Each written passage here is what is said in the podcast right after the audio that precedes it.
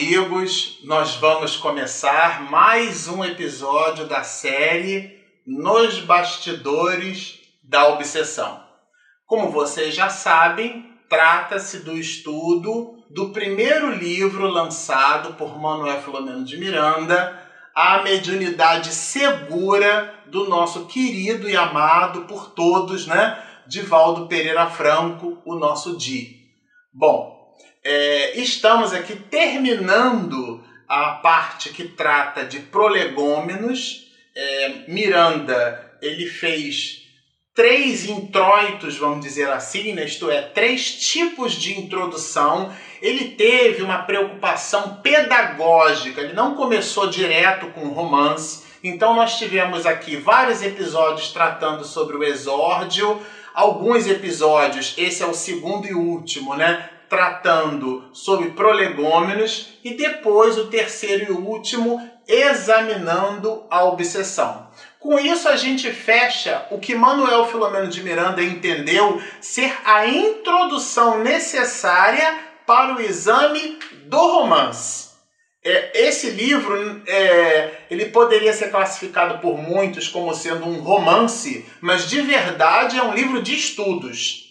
A gente observa isso, né? Observa essa pegada, pode, pode dizer assim, acho que o Miranda não vai ligar. A gente observa essa pegada dele em perceber a necessidade de apor como instrumento de introdução a esse a essa história, né? Porque de verdade não é um conto, é um fato que ele Miranda analisou, nós já falamos disso em outros episódios, que trata da vida de uma família que ele, Miranda, Manuel Filomeno de Miranda, se viu ali a braços dados e quando chega no mundo espiritual, estuda o desdobramento espiritual dessas relações obsessivas que dá origem ao romance.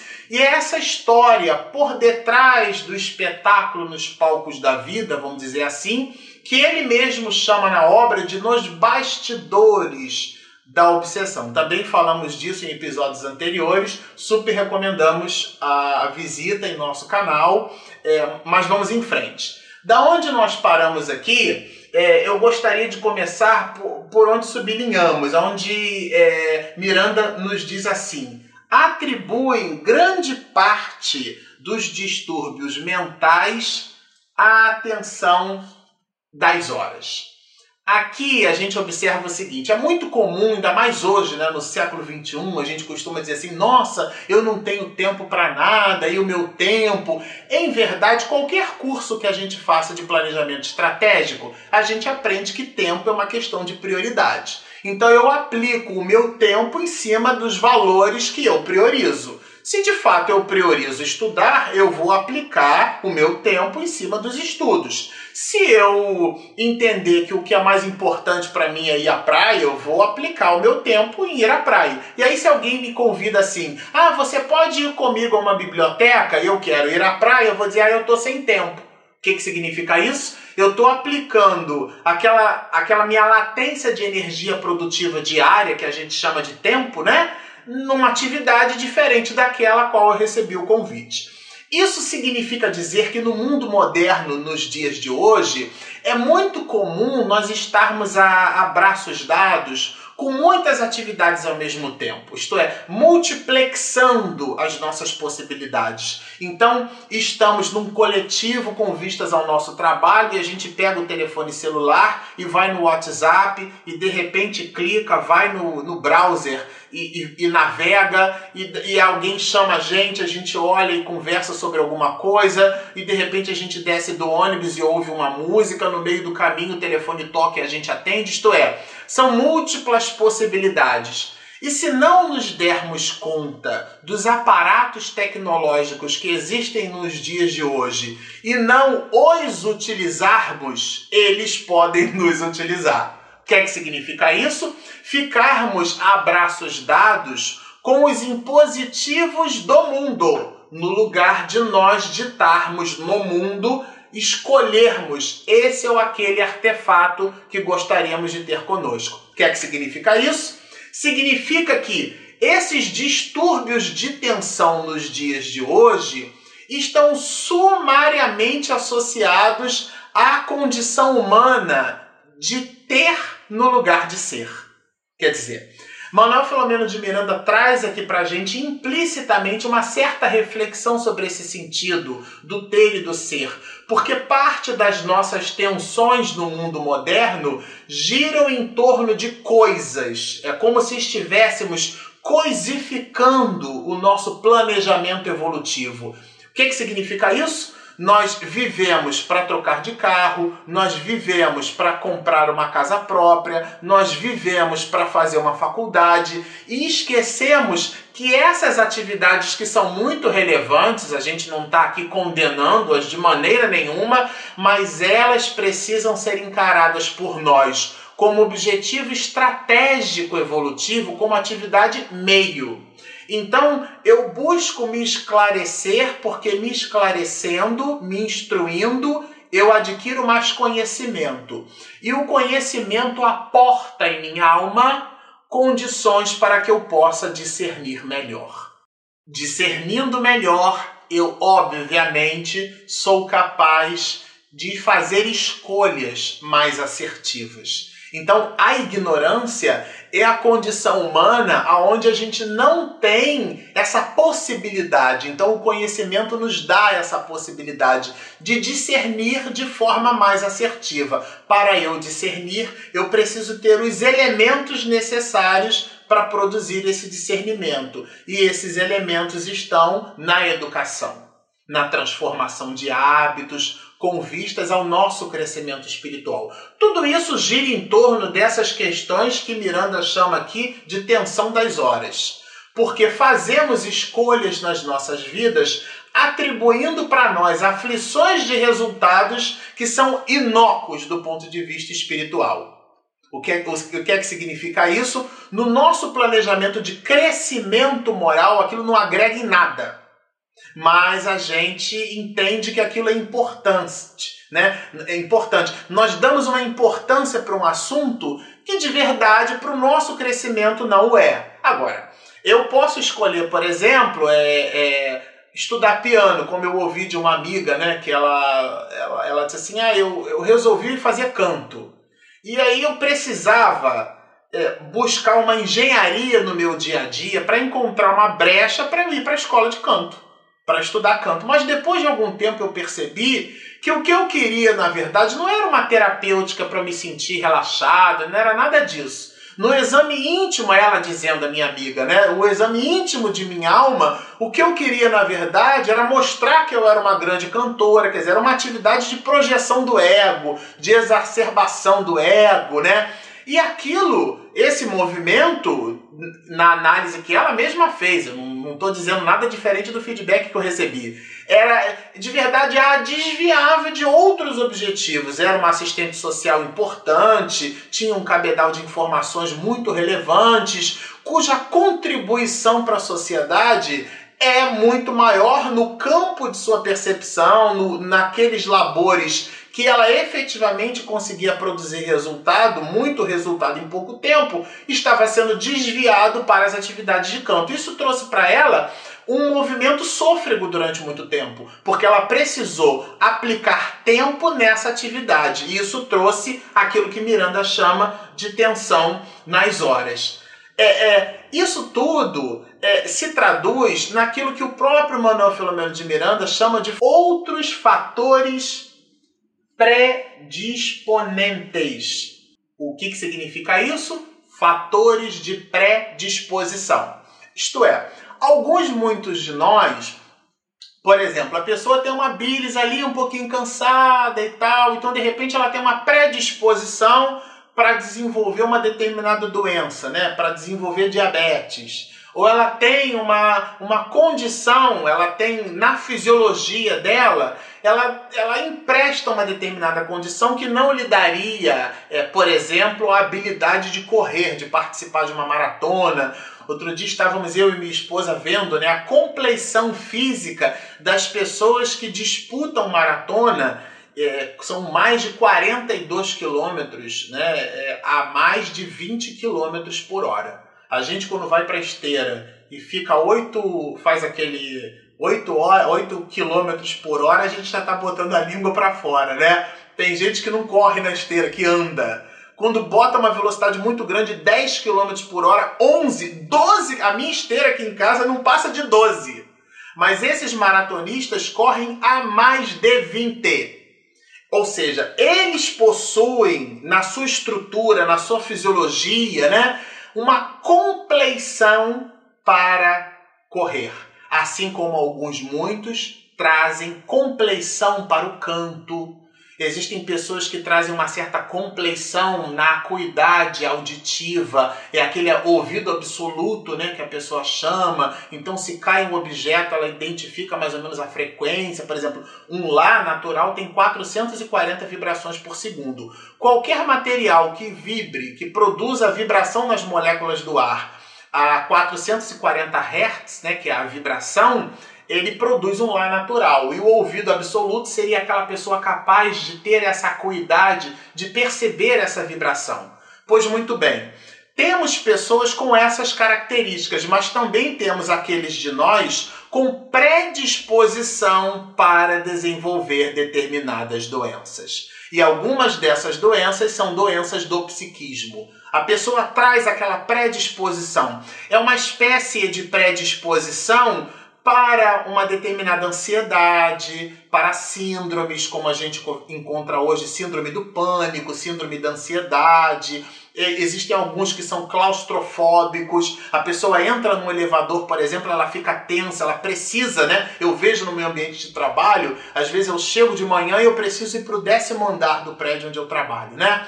Então a pessoa entra no elevador e você observa que ela está tensa, porque ela tem essa, essa característica claustrofóbica, né, de ficar num ambiente fechado, ainda que estejam com muitas outras. Ela desenvolve fobia. Será que esse elevador vai parar aqui, vai apagar, as luzes vão se apagar e como é que fica isso? Então são esses outros fatores predisponentes a que Manuel Filomeno de Miranda se refere. Agora, aqui uma observação.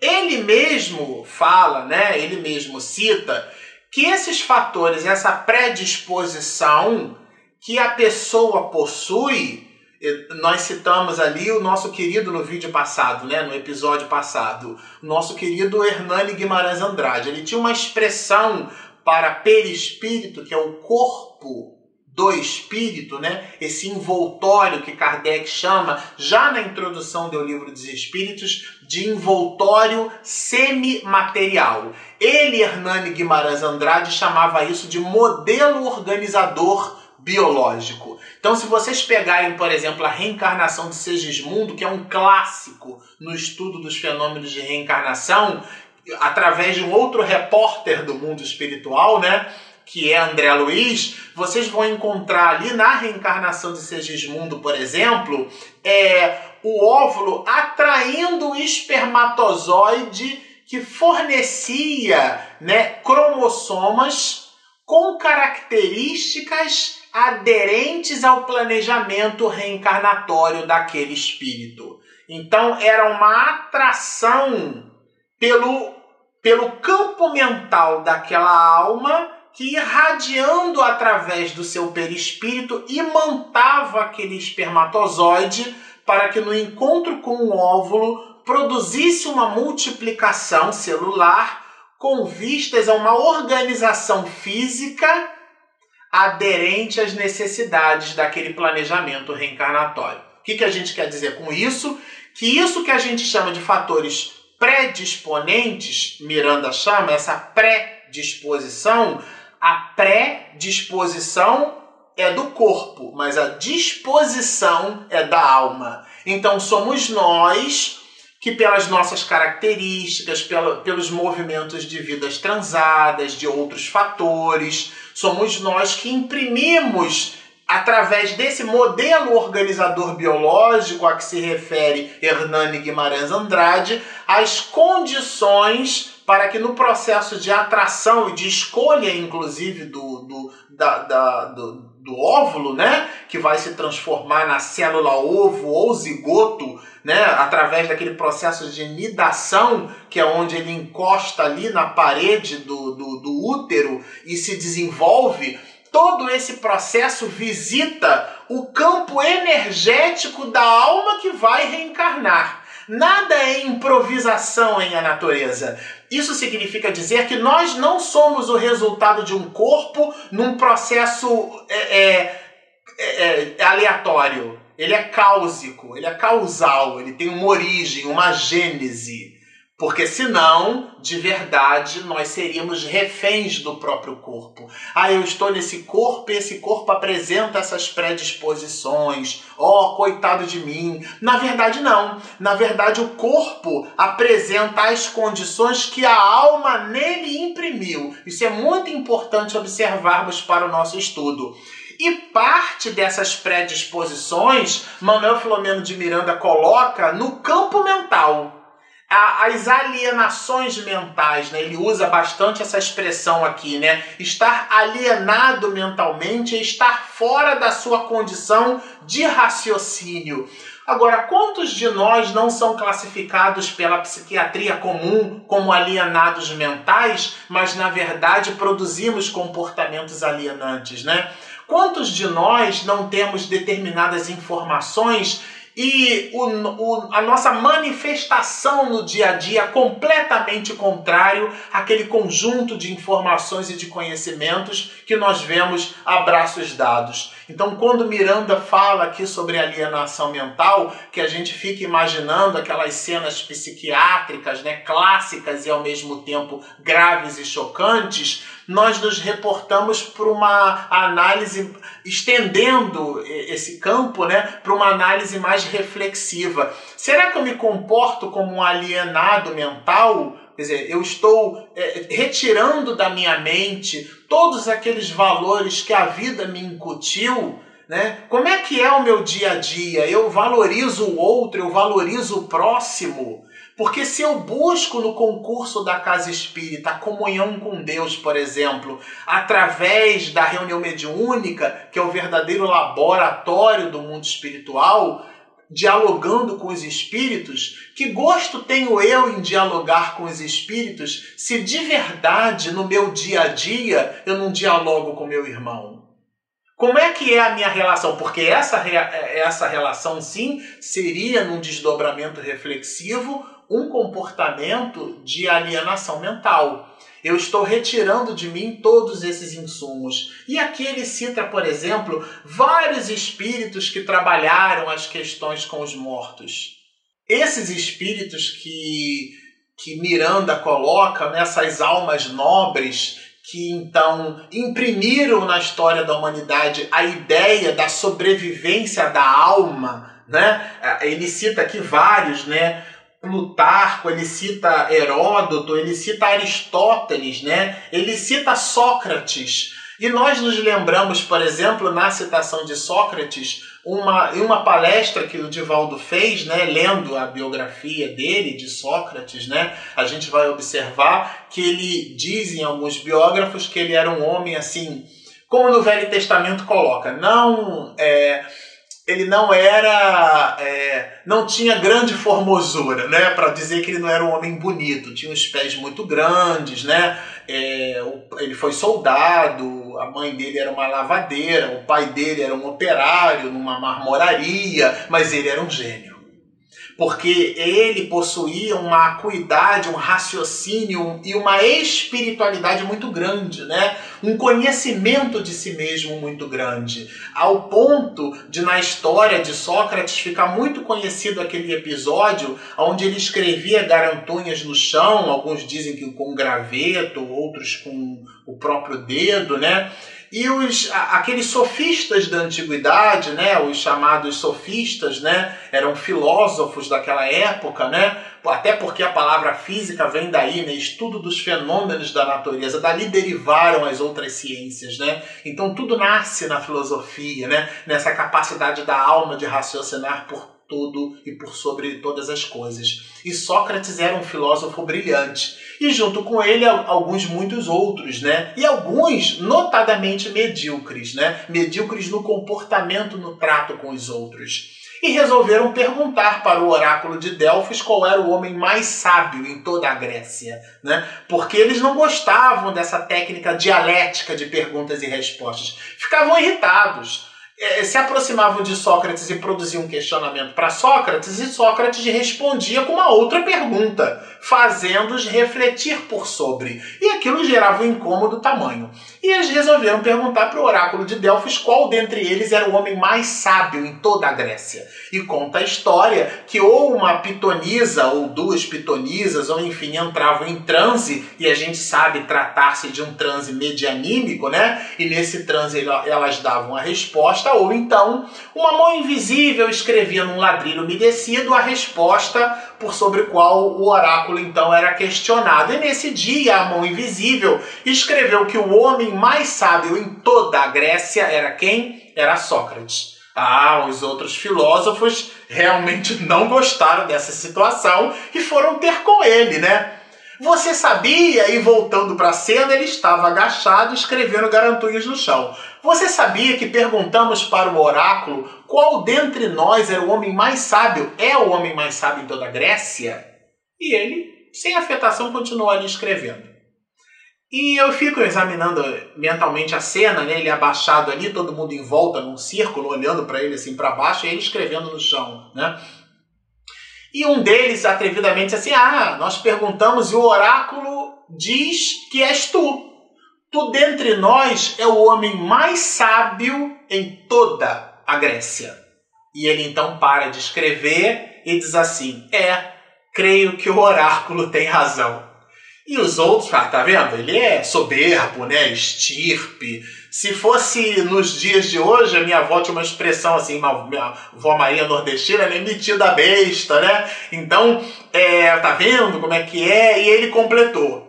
Sou o homem mais sábio em toda a Grécia, porque sou o único que sei, quer dizer, dentre todos aqueles, sou o único que sei, dizia ele, que nada sei fazendo-nos refletir sobre esse mergulho que a alma precisa produzir sobre si mesma, né? É, é entender-se. E aqui Miranda traz uma série dessas almas nobres que introduziram na história da humanidade a necessidade da criatura humana refletir por sobre as suas próprias realizações. E essas realizações, essa reflexão, ela cria justamente esse campo mental que no início do vídeo anterior a gente comentou, que é um instrumento que promove a conexão entre o mundo invisível e o mundo visível.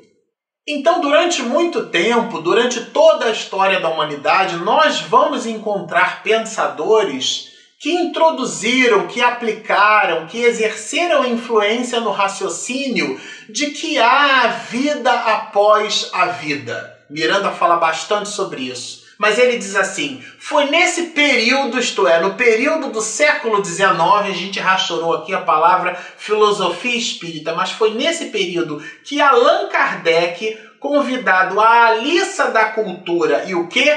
Da informação. Aqui é o ponto. Porque Kardec dignificou as questões relacionadas à mediunidade. Nós sempre as tivemos e aqui Miranda nos traz esse pensamento, né? Faz nos perceber, né? Que Kardec abre uma nova perspectiva na história da humanidade, quando trazendo a doutrina espírita e, sobretudo, o livro dos médios, dignifica fazendo-nos perceber aquilo que para nós era objeto de fantasioso, de sobrenatural, de sobre-humano. E a gente lembra, citamos aqui Gabriel Delane, né? E o próprio Camille Flammarion, quando nos diz que nada está sobre a natureza, tudo está em a natureza. Só são fenômenos que nós desconhecemos. Como no próprio século XIX, né, alguns, alguns físicos que exibiam os efeitos eletromagnéticos, né? Em praças públicas, eles eram chamados de mágicos. Isto é, produziam fenômenos que a sociedade ainda não conhecia. Depois e muito depois é que esses fenômenos passaram então a ser conhecidos, mas não eram mágicos, não eram ilusionistas, eram de verdade estudiosos e cientistas. Então é nesse momento que surge a doutrina espírita, né? É nesse momento que surge a codificação kardeciana pondo luz nesse assunto. Né? Ele cita, por exemplo, que a gente comentou, o próprio professor Charles Richer, ele cita William Crookes como pensadores que produziram na história da humanidade é, elementos para que entendêssemos a alma como sendo a realidade pulsante. E por último, e não menos importante, nós gostaríamos de destacar ao final desse texto é, Miranda nos dizendo assim: aqueles que por imprevidência ou provação se deixaram arrastar pelos escuros precipícios da anarquia mental. Aqui a você que está nos ouvindo, está prestigiando, assistindo o nosso canal. O que Miranda chama de anarquia final, é, é anarquia mental, é, é para que você, terminando esse vídeo, produza reflexão por todo o seu dia. É, é muito importante que estejamos cônscios da nossa responsabilidade. No material chamado Pinga Fogo, de 1970, Chico Xavier tem a clareza espiritual de nos aportar o seguinte: o planeta Terra não é um parque de diversões. Nós podemos nos divertir? Sim, podemos nos divertir, mas o nosso objetivo no mundo é a nossa felicidade, que só acontece através do nosso esclarecimento, da nossa evolução. Com isso, nós terminamos essa parte. Na semana que vem, nós vamos começar aqui examinando a obsessão, que é a terceira e última introdução de Manuel Filomeno de Miranda para o capítulo primeiro daquilo que convencionamos chamar de romance, aonde ele abre falando sobre a família Soares. Postem os seus comentários, convidem os seus amigos para assistirem os vídeos do nosso canal. Se você ainda não se inscreveu, inscreva-se. Toda semana nós postamos vídeos é, dessa série que é, confesso a vocês que é muito empolgante. A gente se sente assim muito feliz em estar podendo estudar e compartilhar o resultado desse estudo com vocês. Então, postem seus comentários, chamem seus amigos, inscrevam-se no nosso canal e sigam conosco. Muita paz!